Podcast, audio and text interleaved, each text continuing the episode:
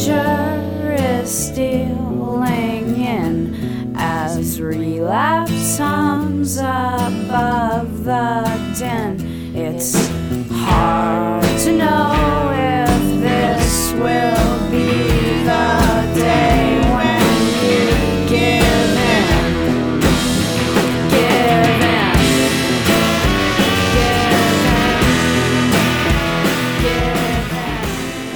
Hello and welcome to episode 311 of the Thinking Poker podcast from Pagosa Springs, Colorado. I'm Andrew Brokos, joined by Nate Meyvis in Melrose, Massachusetts, I assume.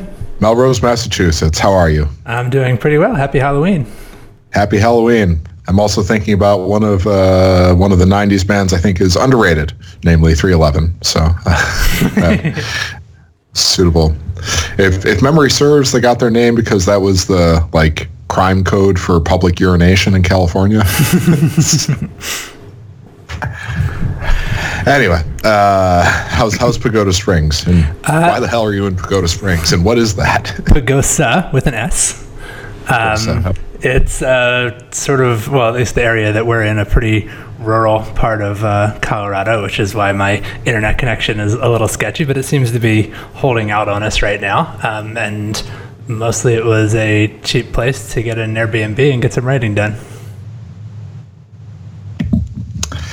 That sounds good. That sounds good. Yes. Yeah, the, and, the Playoff uh, Poker sequel is is coming along. I had not touched it for a little while, but I'm getting back into it and again and looking at it with fresh eyes, which is useful.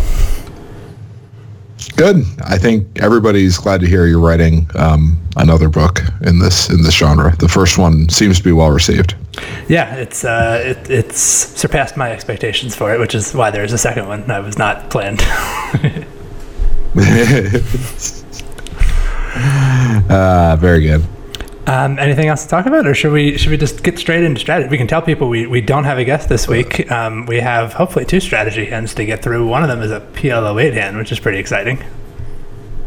Yeah, yeah. We should probably do Hold'em first because more people care about that. But PLO8 no, is, I- is, I- is I coming. Fully disagree. I think PLO eight first. We, it's so rare for the PLO eight people to get to hear uh, a PLO eight hand. I'm, I'm much more excited about the PLO eight hand. All right. If, you can't wait, let's do the PLO8 hand. Well, first, I should tell people actually, this hand was inspired by Tournament Poker Edge, but Tournament Poker Edge also is our strategy sponsor. So, if you want to learn more poker strategy, mostly no limit strategy, but you can find some PLO8 videos on there from, well, technically it's from you and me, but it's really you teaching me PLO8 concepts. I shouldn't claim that I'm contributing a lot of strategy content, but you can find that along with hundreds of other videos in the Tournament Poker Edge archives, which you will have access to along with the new videos that they release almost every day at www.tournamentpokeredge.com. This hand is coming to us from Rob. And Rob says, I saw that Nate had a PLO8 series on Tournament Poker Edge and decided to try my hand at some mixed games. I watched the series and then played a few tournaments on Ignition. I have a hand from a $3, $200 guaranteed PLO8 tournament that I would like to get your thoughts on. I think I made some big mistakes, but the hand prompted a couple questions I had about PLO slash PLO8 in general. It's the 6120 level. Uh, starting stacks are 5K.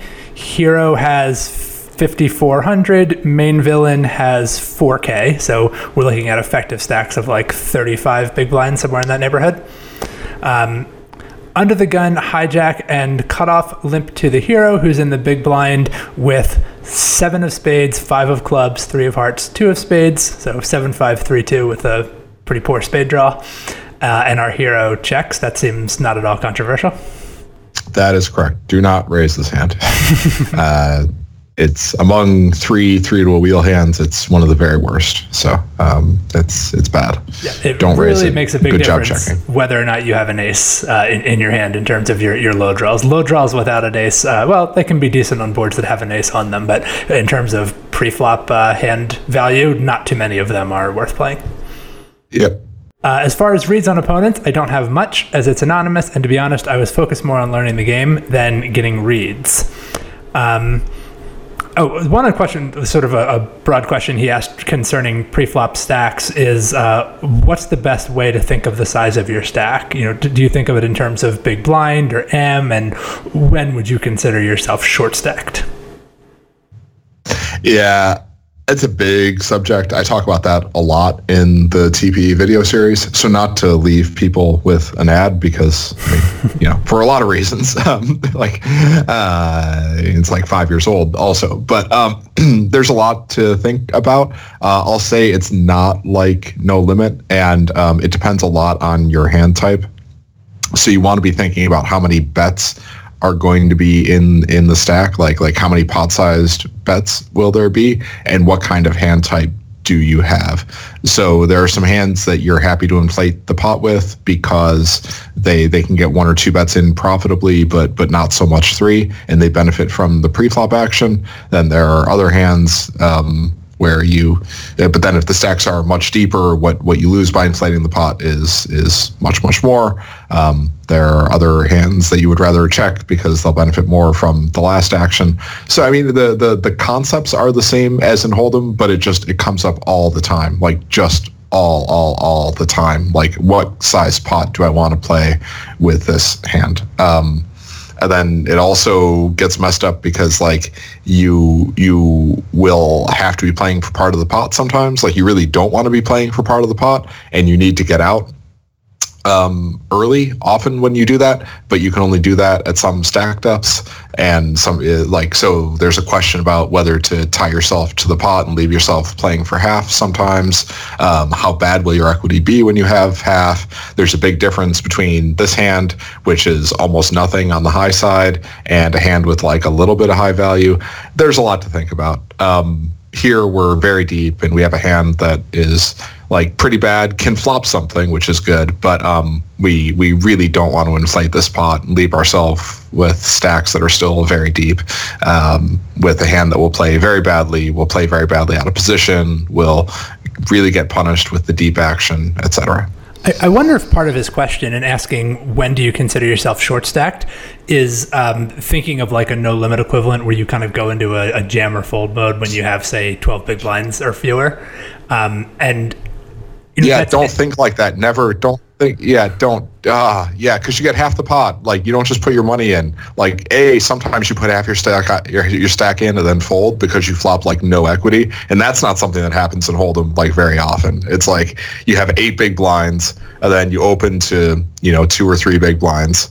Um, makes a big difference, but you know put that aside for now. Uh, then you get called then the flop comes bad and somebody pots it into you and you have no equity so you fold. So now you have five big blinds. And does that happen very often in hold'em? No. No it does not for a lot of reasons. Um, so yeah there's not like this sort of 10 big blind threshold. Um, uh, yeah the same way. And i just said rudely what you were about to say eloquently so go ahead. No that, that's all.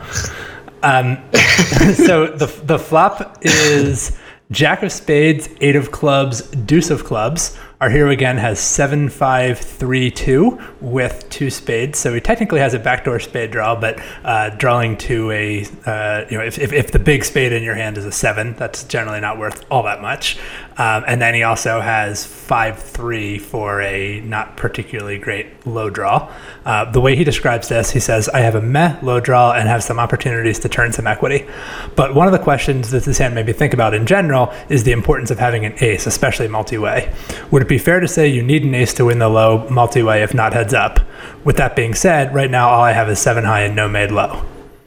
Um, what do you think about that question of you know do you need an ace to uh, to win the low, especially multi-way? Um, I mean, heuristics will only get you so far. Um, multi-way, you want to have a really good low draw. It matters a lot if like if the ace is on board.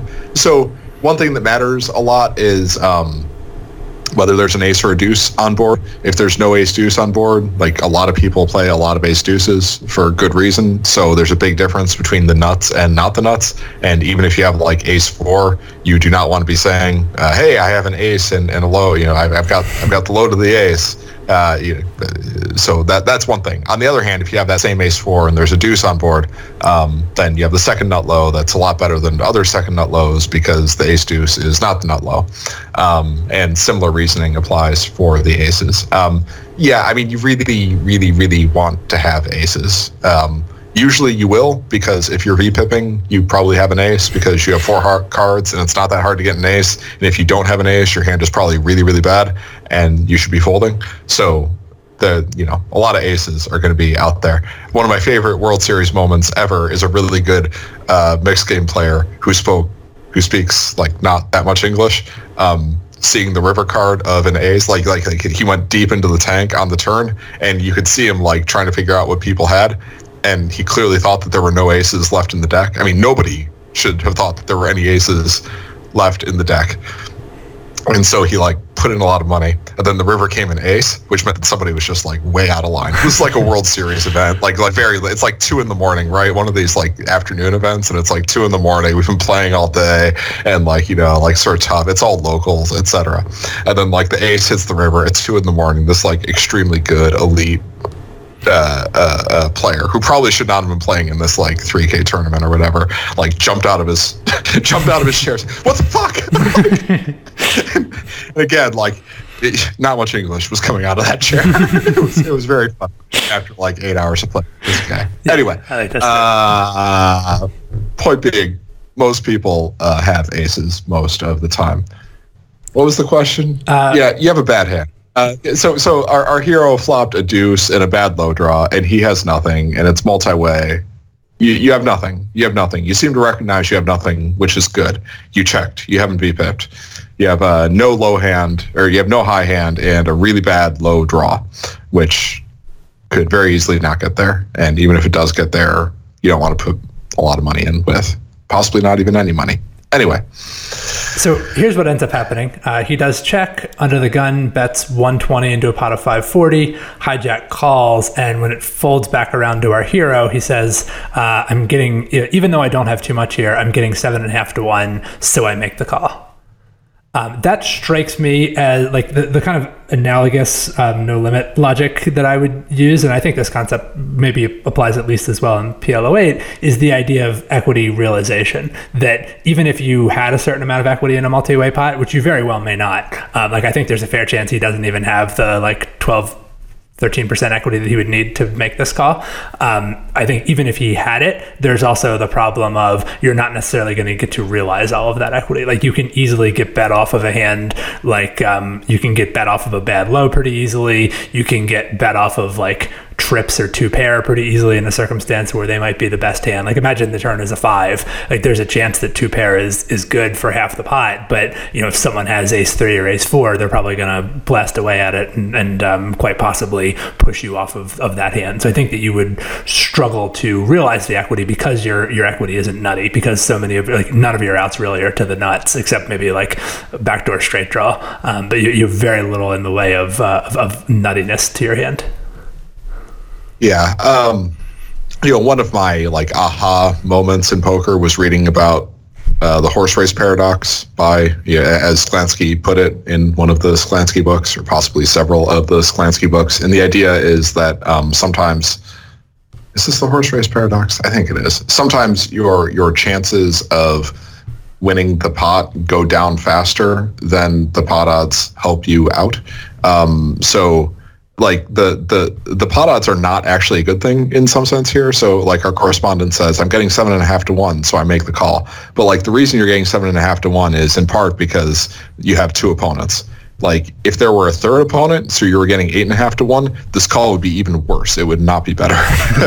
um, and you have like the texture of hand where two pair is not going to be good very often. Like if you're just up against one opponent, maybe like that person's counterfeit for the low, so your low draw has a little more uh, value to it. But like the pot odds are like what's juicing the pot odds is more bad for you than good.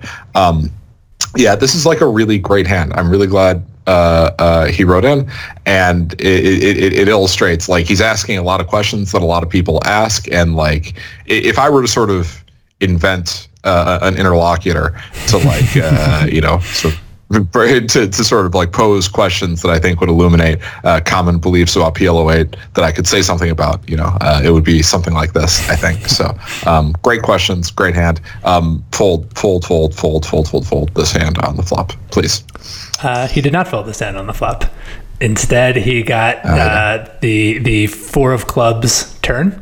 So the board now is Jack of Spades, Eight of Clubs, Two of Clubs, Four of Clubs, and our hero has seven, five, three deuce. Um, he has the Five of Clubs as sort of a very poor um, flush blocker.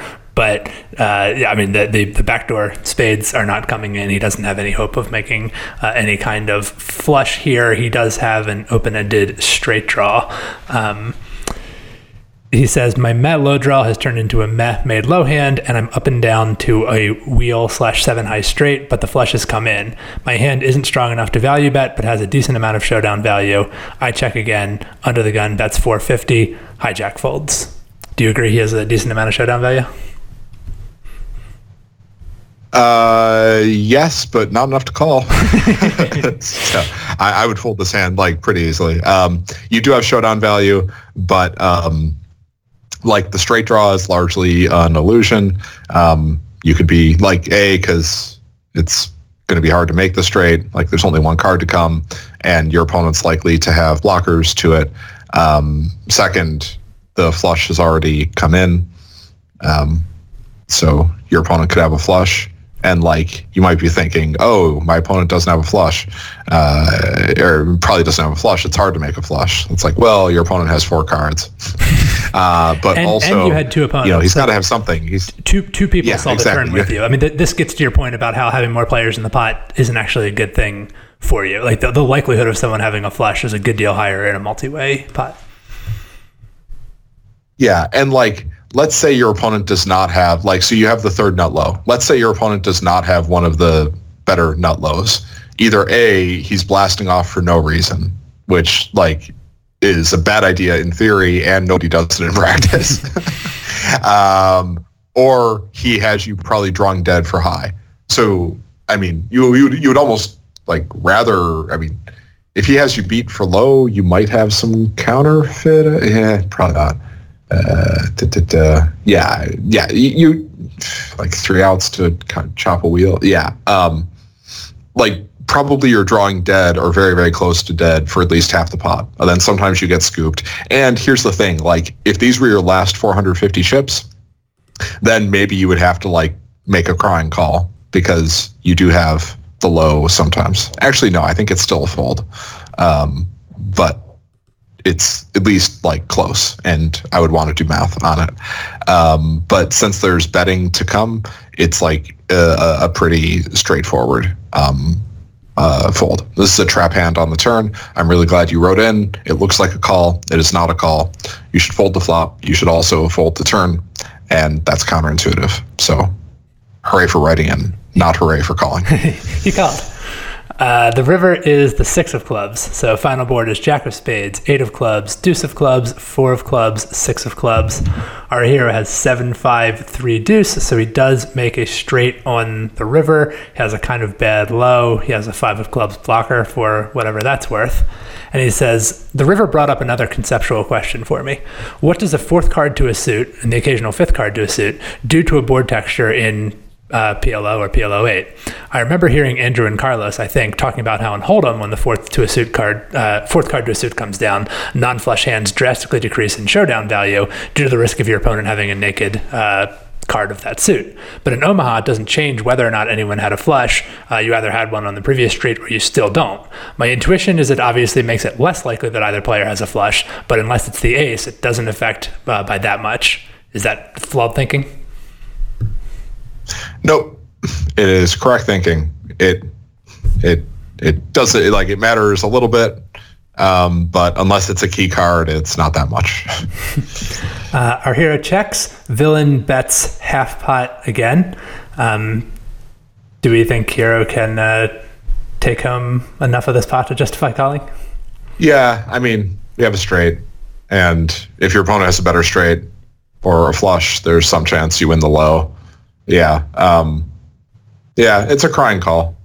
Don't don't raise. Th- th- this is the one time that you don't have equity realization problems because now when you call, you do actually get 100% of your equity and you get to go straight to showdown and then there's no more getting bet off of your hand. So yeah, I, I think like having gotten this far in the hand, it it strikes me as a call anyway. But uh, it's sort of like the fact that this is one of the like best case river scenarios, especially after calling the turn. Like we got the river card we wanted, and we still don't feel that good about calling a half pot bet. Like that's a good indication of why you want to fold the turn.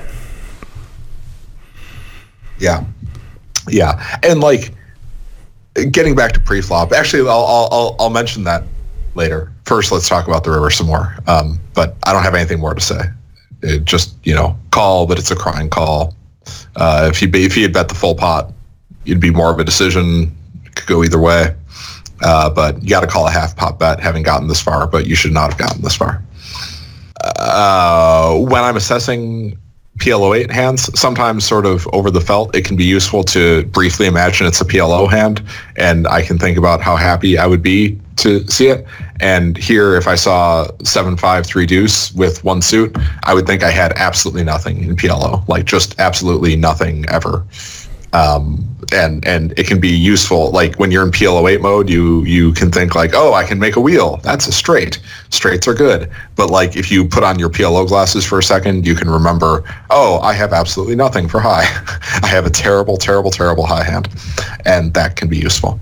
So uh, yes, thank you for writing in. Sorry, gang. Uh, I ended up having some problems with my internet. As I mentioned in the introduction, I'm in a pretty remote area right now using satellite internet, and uh, Nate and I were not able to continue our conversation. So the second strategy hand is going to be me solo.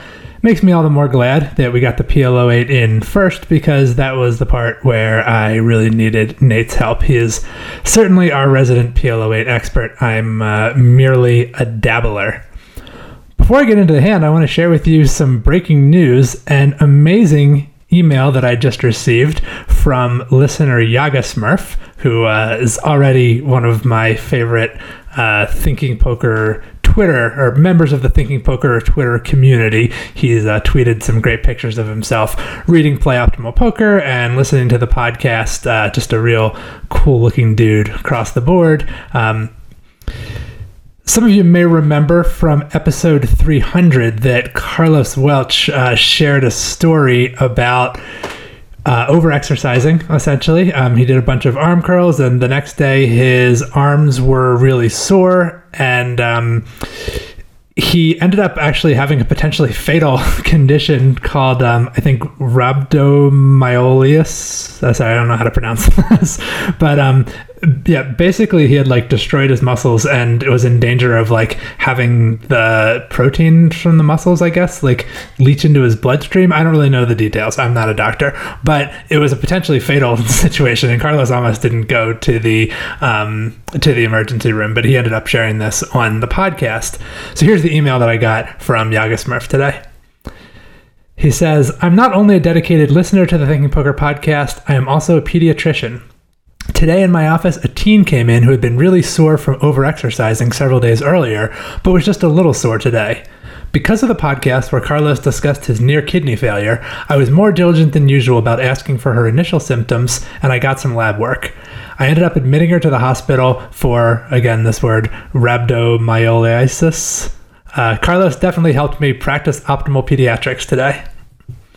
Uh, that's a great story, Yaga Smurf. I'm so glad to hear that uh, that story helped. Love that you're listening to the show. Love that you're sharing with us. I guess I don't love that this girl ended up having this uh, issue, but um, it does make for an amazing story.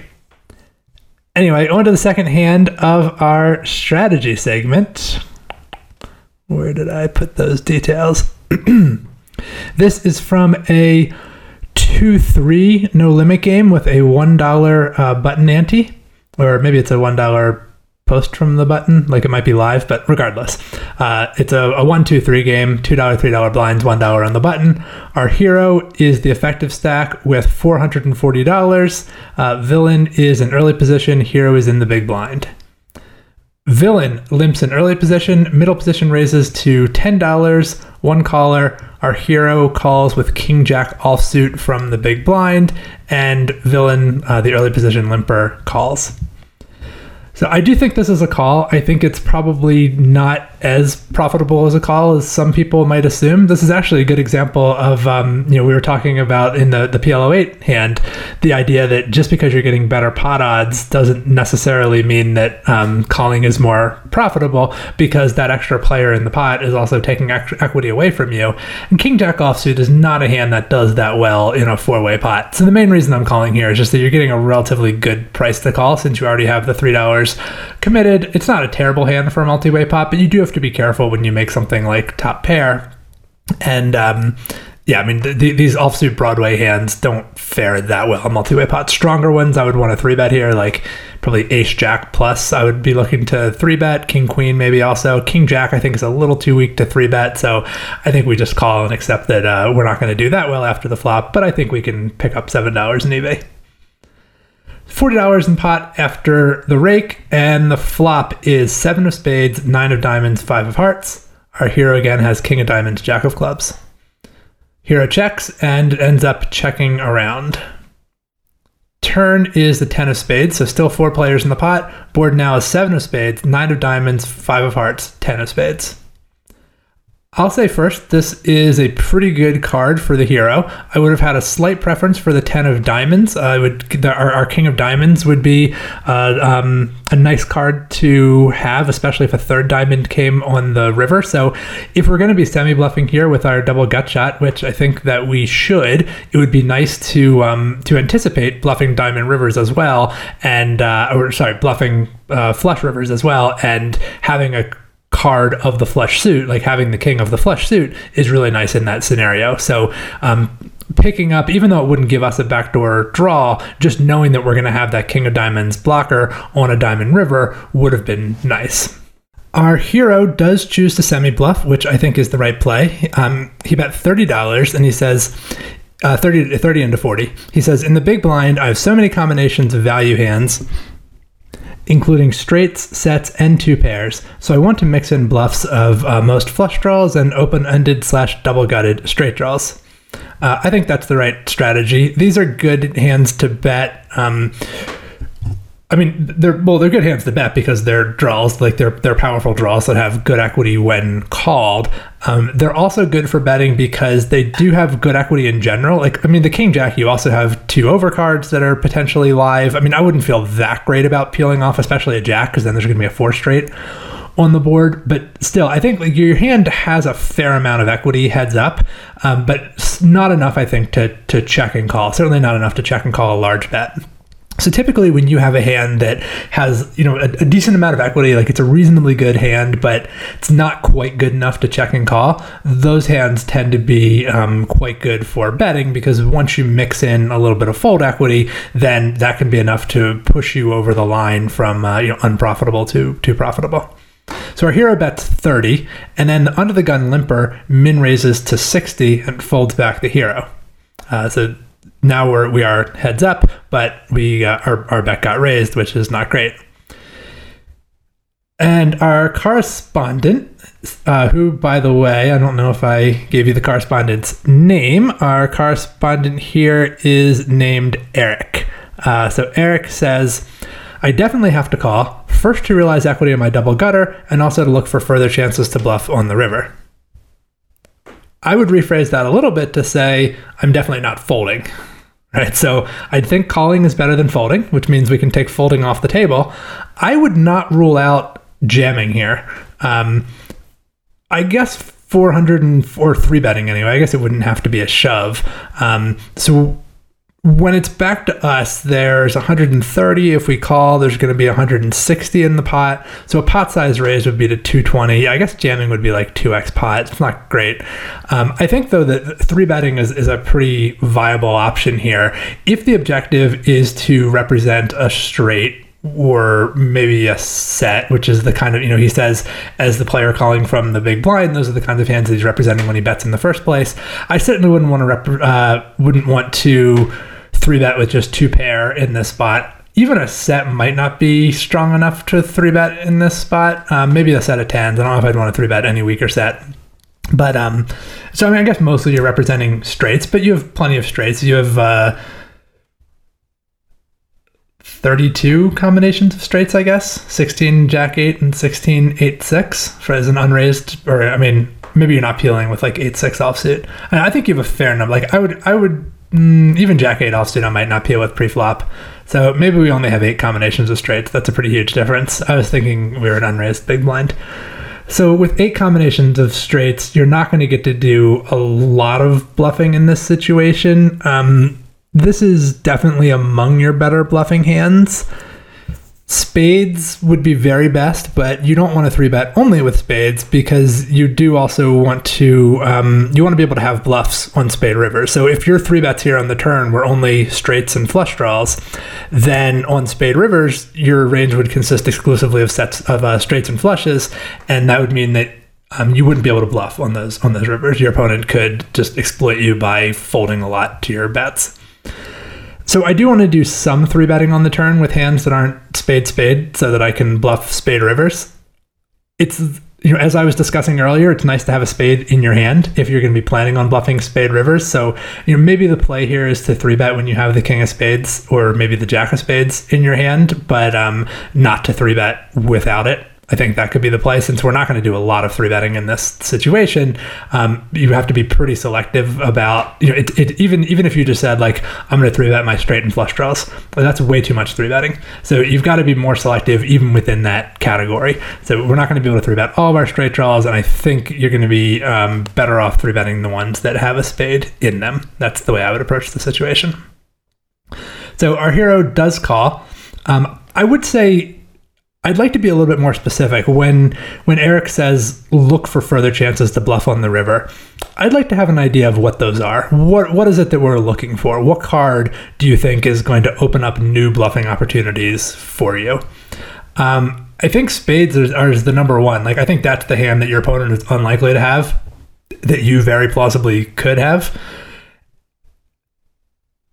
other than that, uh, I mean, I think like a board pairing card could like I think it's very plausible your opponent has set or, has a set or two pair. So a board pairing card isn't necessarily like not that you don't get to do any bluffing on that card, but it's not like you suddenly have some big nuts advantage where you can have full houses and he can't.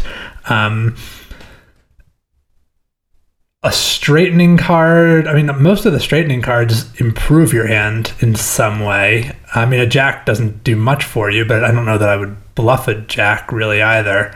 Um, maybe you could. I, know, I just like I don't really know what bluff opportunities are opening up on the river. I think mostly when you're calling, you're just calling to try to make a straight. I don't think you're going to get to do a whole lot of bluffing on on the river. I'm going to talk a little bit more about that in a second because our our hero here does end up bluffing. So Hero calls, and we see the river with $160 in the pot. It's the five of diamonds. Final board, seven of spades, nine of diamonds, five of hearts, ten of spades, five of diamonds. Our hero holding King Jack. No spade for whatever that's worth. Um, I mean, there's only two spades on the board, but we're not like reverse blocking busted spade draws in the opponent's range, which is an extremely trivial strategic consideration that I shouldn't be wasting precious seconds discussing. Our hero says, I check to the villain who bets 75, meaning there's now 235 total in the pot. He has 305 behind, and I shove all in. My rationale is that, just as on the turn, I, as the big blind, have several value hands here. They include Jack 8, 16 combos, 9 9, 3 combos, 7 7, 3 combos, 5 5, 1 combo, 10 5 suited, 1 combo, 7 5 suited, 1 combo for 25 combos of hands in total. So I definitely need some bluffs in here. I don't think I can get a full house to fold, so my selection of bluffs will ideally have blockers to the nut straight.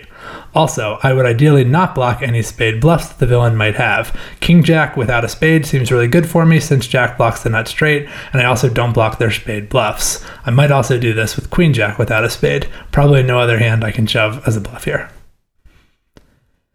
So, do you have 16 combinations of Jack 8 in your range? I don't think peeling with Jack 8 offsuit pre-flop is great. I guess I discussed that already. So, I think that should drastically reduce the number of uh, straights that you're even, you know, seeing the turn with. Now, the bigger question is I don't think a lot of these hands are in your range. In particular, I don't think the Jack 8, like, I think you should be three betting the turn with Jack 8. I don't think you should be calling the turn with, with Jack 8. So, I don't think you should have all that Jack 8 in your range. Um, I guess the other, like the two pairs and the sets, I would have just called the turn with, but I think it's more like you have, you know, maybe nine to 10 combinations of hands that you're going to play for value here, which doesn't entitle you to do a whole lot of bluffing. Um, I'm also not sure that check raising all in is going to be the play with all of those hands. I think you should consider betting out with at least some of them, uh, and also you know betting out then with uh, doing you're doing a little bit of bluffs when you when you bet out. I suppose if you're choosing your bluffs pretty arbitrarily, it's a bit better not to have a spade in your hand. I still think you're probably going to end up doing too much bluffing if you're going to be in there with uh, all nine combinations of king, jack, no spade. Um, and then also some combinations of queen jack no spade i think that's going to end up with too much bluffing that's basically a one-to-one uh, ratio of bluffs to value bets which is going to be too i mean it's going to be exploitably high whether or not Mean that could be a good exploit if you think your opponent's going to fold too much but um, and then the other question is you know, how do you divide up hands between uh, donking versus check raising so generally um, the hands that you check raise as a bluff should be hands that you think have some showdown value as a um, if the action goes check check, but that uh, once your opponent bets are no longer good enough to call. I'm not sure that you're going to have any hands that fall into that category here. Um, maybe like 10-8 or 9-8, where you know you could bet the. I don't know that I would bet 9-8 on the turn though, but like 10-8 I think is plausible. Where you have top pair and open-ended straight draw, so you bet the turn, and then your opponent min raises and you call. And now on the river, there's like an outside chance your 10 is good, so you check. And once he bets, you're like, okay, well 10's obviously not good, but I block pocket 10s, I block 10-5 or whatever that's worth, so I guess I can. Um, I guess I can check shove. The bigger issue here, and I mean, I guess I just I mentioned blockers, but I would say that the way Eric is thinking about what he wants to block on the river is a bit backwards. So he says that um, since he's not trying to get a full house to fold, what he wants to block is the nut straight. And actually, it's the other way around, right? With the hands that you want to block are the hands that your opponent is never going to fold. So blocking a full house is ideal. You know, you would like to have, I don't know what is the most likely for full house for the villain, maybe like pocket sevens or pocket nines. Like having a seven or a nine in your hand would be ideal because you want to block him from having a hand that he's never folding.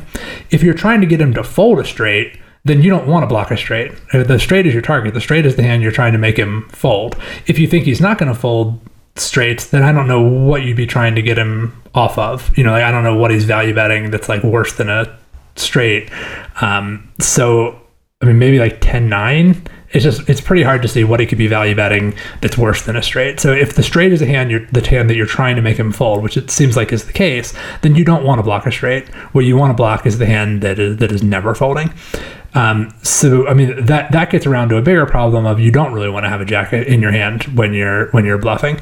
Um, I think that probably unblocking a jack is a lot more important than unblocking spades, and uh, the hands that I would want to bluff with here especially if I'm just betting out as a bluff as opposed to check raising, would be like busted spades that had no um, that had no chance of winning in a check check pot, and then my check raise bluffs would be something that blocked straights. Like ideally, if I could have nine eight or eight eight seven. Um, I also think this is a little bit of a they always have it spot. I think a lot of people are too nitty when it comes to betting the river. So just for exploitative reasons, you know, the, like the check raise bluff mostly punishes people who make thin value bets and i think a lot of your opponents aren't very good at making thin value bets. So you can kind of exploit that by just not doing a lot of check raise bluffing. Um, so it could just be that this is a spot that you want to under bluff. Regardless, I think you're probably going to end up over bluffing with the approach that you're taking here. And in particular, you know, I hope it was helpful to hear that explanation of how to use blockers in um, in making your bluffing decision on the river and thinking about what you want to block. He says the villain ended up snap calling with Jack 8 of spades for the nut straight. Um, I overall think it was pretty unfortunate that they had the exact hand I was trying to block out with my bluff choice. I also think that I may not have chosen the best player to pull this play against, since I think a tighter player could have folded to a boat. Without a read on their specific tendencies, however, I think I made the best decision in this hand. Well, what do you think? I uh, don't know if I have a lot to add to that. I think I've already addressed the the blocker thing, um, and then you know, the, the, other thing that really jumps out at me as a sort of glaring thing in the hand is not even considering three betting the turn, and you know, in particular, not considering that you would want to three bet the turn, and maybe you wouldn't. Like I don't know if you would have three bet the turn if you had a straight, but I think you definitely should. Like at this stack depth, you you need to three bet the turn or check raise the river to get all the money in. And the problem with trying to check raise the river, well, there's a few problems. I mean, one is that the river might end up being like a spade or a board pairing card where you can't play your straight as strongly anymore. The other problem is that your opponent might not bet the river, right? So when you try to just call and check raise the river with your nut hands, you put a lot of power in your opponent's hands. Uh, you let your opponent choose whether or not um, you're even going to get that opportunity. And that's a dangerous thing to do. When you have really strong hands, you want to make sure the money goes in. And uh, if, if it's going to take multiple bets to get the money in, then you need to keep making those bets. So I think that you want to be three betting the turn with a lot of your stronger hands. This may or may not be a bluff that you want to include in that range, but I think it's at least worth considering. Thanks very much, Eric, for writing. Thank you, Nate, for uh, your participation in the first half of the episode. Thank you, Yagasmurf, for your awesome email. Uh, thank you also to who sent us the PLO8 hand? Rob. Thank you, Rob, for the PLO8 hand. Thank you, everyone, for enduring a strategy, solo strategy segment. Thank you for listening. Talk to you again soon.